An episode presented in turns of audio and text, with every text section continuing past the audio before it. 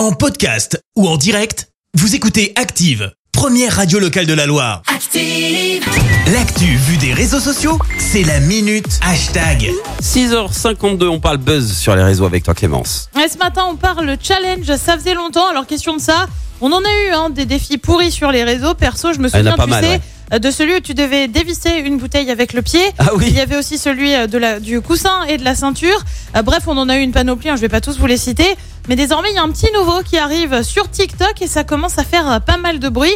Aux États-Unis, ça s'appelle le Chapstick Challenge. En France, eh ben, c'est le Labello Challenge. Le but, c'est quoi? Eh bien, au départ, c'est de mettre du baume à lèvres et ensuite de s'embrasser. L'autre personne doit deviner le parfum du baume. Je vous ai pas dit que c'était super, mal- super malin hein, comme challenge Ah. globalement. Ouais. Et au-delà de l'aspect euh, pas hyper futé du challenge, désormais ça prendrait une tournure pour le moins dangereuse. Pourquoi? Eh bien tout simplement parce que le jeu de départ a été détourné. Désormais les adolescents selon le challenge sont invités à mettre du baume à lèvres ou alors à en couper un petit morceau. Du gaspillage au passage. Ouais. Quand on a un petit coup de blues, lorsque le tube est vide, eh bien certains internautes en appelleraient d'autres à se faire du mal.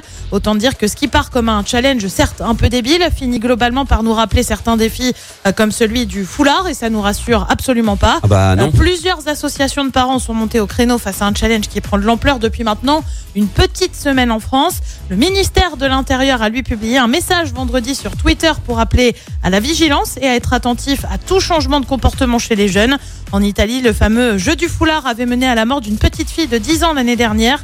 Les autorités avaient alors décidé de bloquer l'accès de TikTok aux enfants euh, dont l'âge ne pouvait pas être vérifié. Et il est temps qu'il y ait un peu plus de régulation euh, sur TikTok. C'est compliqué, ouais. Ah non, mais là c'est The Challenge. Merci, vous avez écouté Active Radio, la première radio locale de la Loire. Active.